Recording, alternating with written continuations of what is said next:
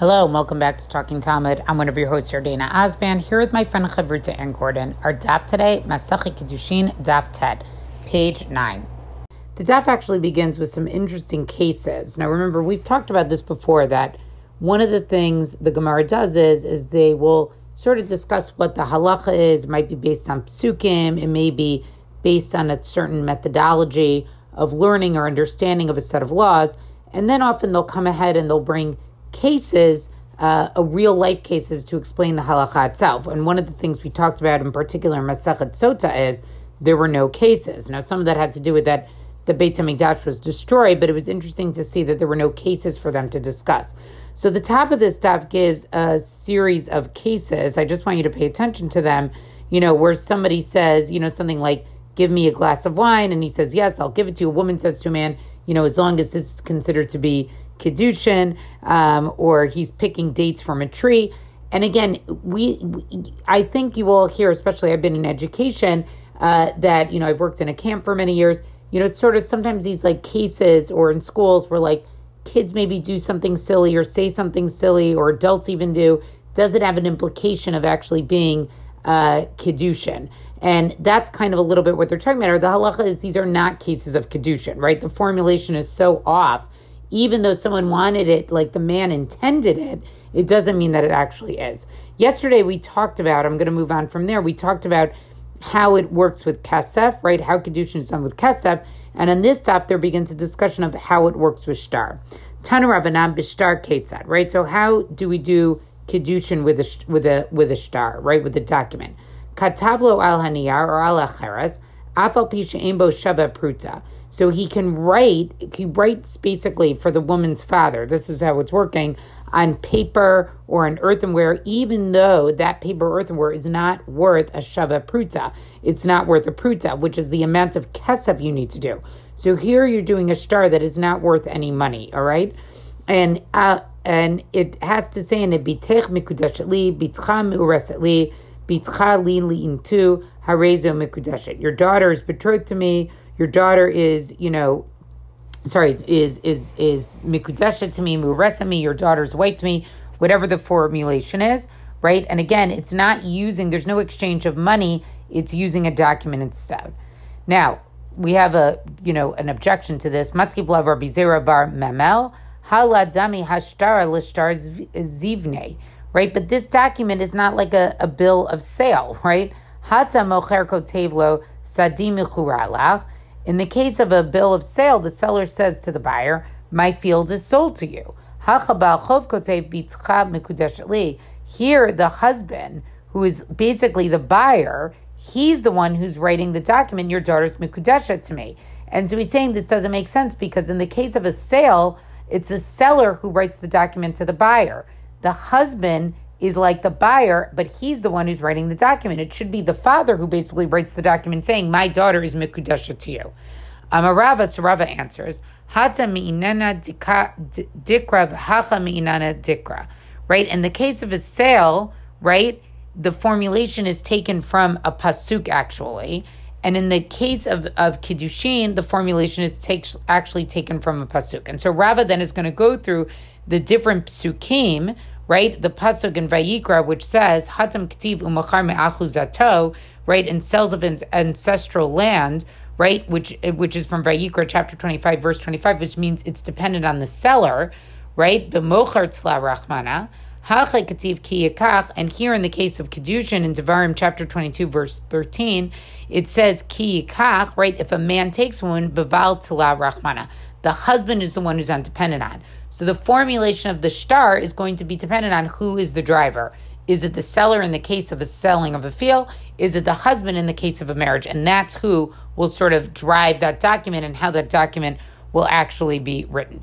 Now, the Gemara is going to question that uh, a little bit. They're going to go through some psukim that maybe they say would prove actually the opposite, right? And Rava basically says no, that, that that's not actually you know how we understand uh, how we understand um, uh, how we understand those uh, those psukim. But I want to run you know skip a little bit right where it talks a little bit more about uh, these particular details of how it works with the shtar.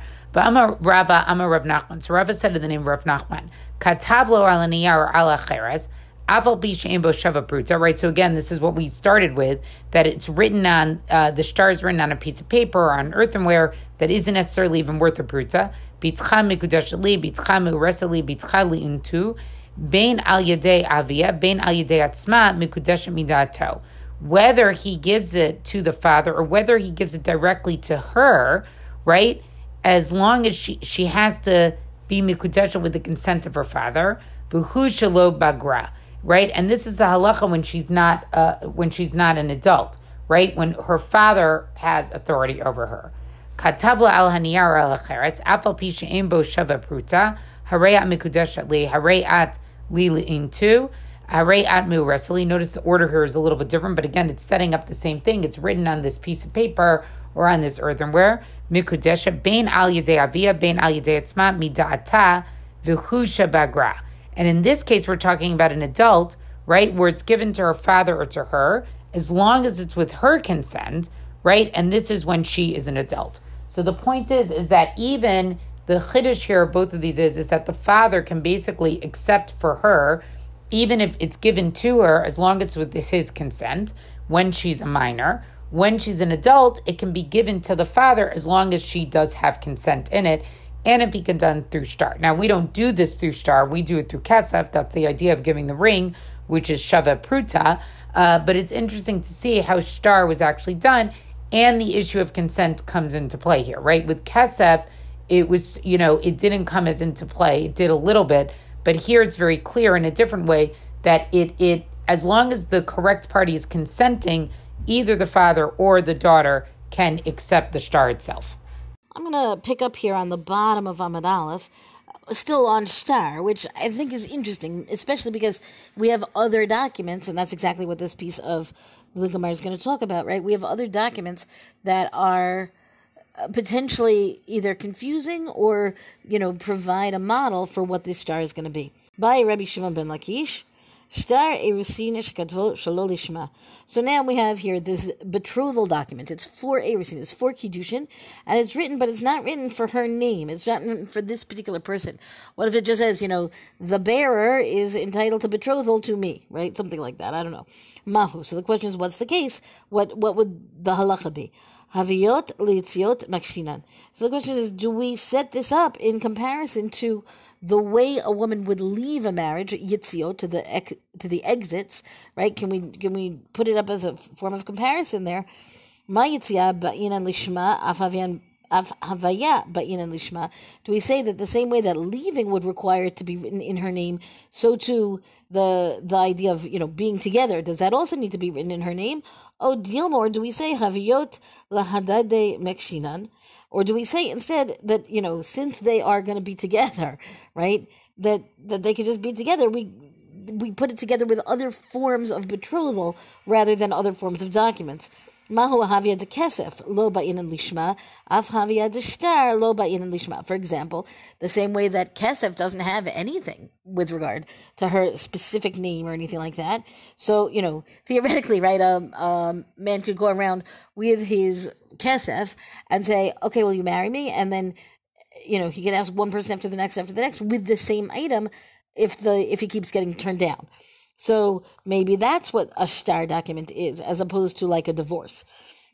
We're kind of like i am finding myself right to be a little predisposed to get because we spent so long talking about it needing to be written in her name.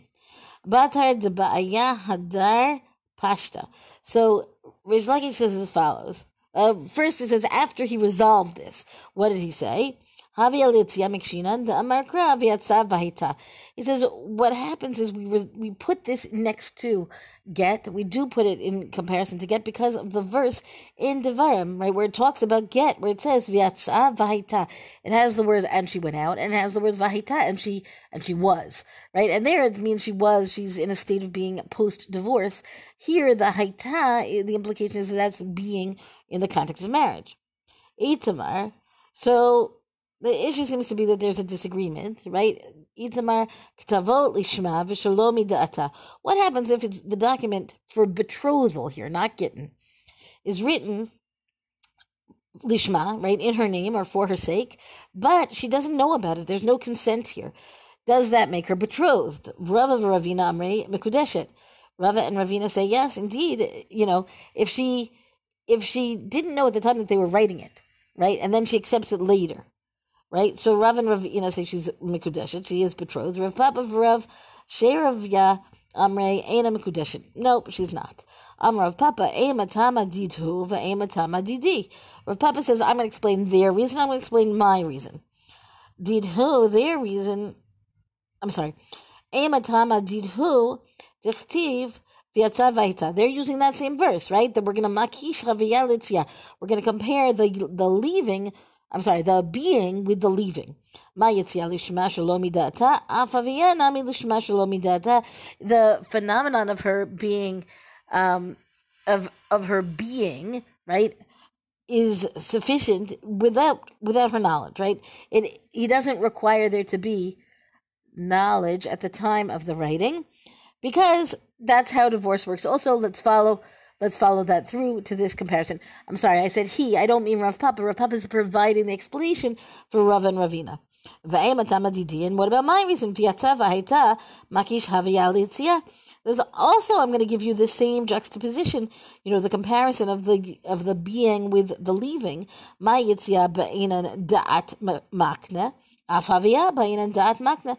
The same way that with a get right? You need to have the consent of the person transferring the ownership, meaning the man has to give over um, of his own accord, right? We've talked about that extensively as well, right? He's giving over the uh, the ownership, quote unquote, the authority to the woman back to herself. So too, she's got to have then consent to give her to give over the ownership of for kiddushin.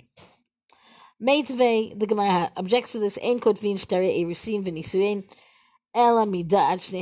The Gemara says no. One second. There's a Gemara in Bava Batra. I'm sorry, it's a Mishnah in Bava Batra that says yeah they have to both agree, both for erusin for betrothal and also for the final marriage. Uh, the consent of both man and woman has to be present, have to be present, or it does not it does not work. My lav shtar erusin vinisuin mamash. So what does that mean? Are we talking about actual documents, right, or not? Lo shtare psikta Ukizarav Gidal Amarav. So the Gemara says no, it's not a matter of it being an actual document of betrothal or, for that matter, marriage. It's rather a document of stipulation, psikta. Namely, it's going to have the details of the dowry and so on, and that's what Rav Gidal said that Rav says, and that's where the consent is going to kick in, meaning that's the whole picture of it. Amar Rav Gidal, Amar Rav, and here's the citation, meaning Rav Gidal says that Rav says that the father of one of the two, of the couple, right, says to the other father, How much are you giving to your son? How much are you giving to your daughter? Thus and such, and this and such, right? They're giving amounts. Um, du v'kidshu. And then the couple says, like, okay, now we're to have kiddushin, kanu, then that takes effect. Hain v'hain had very manikrim ba'amira both of these things were it's like on a handshake right? It's not necessarily in the shtar itself it's not written out in the document but the information is there and the backdrop to provide for consent. Well that's our daf discussion for the day. Rank us review us on all major podcasts. Thank you to our michelle farber for hosting us on the Hadran website. Let us know what you thought about this daf on our Talking Talmud facebook page and until tomorrow go and learn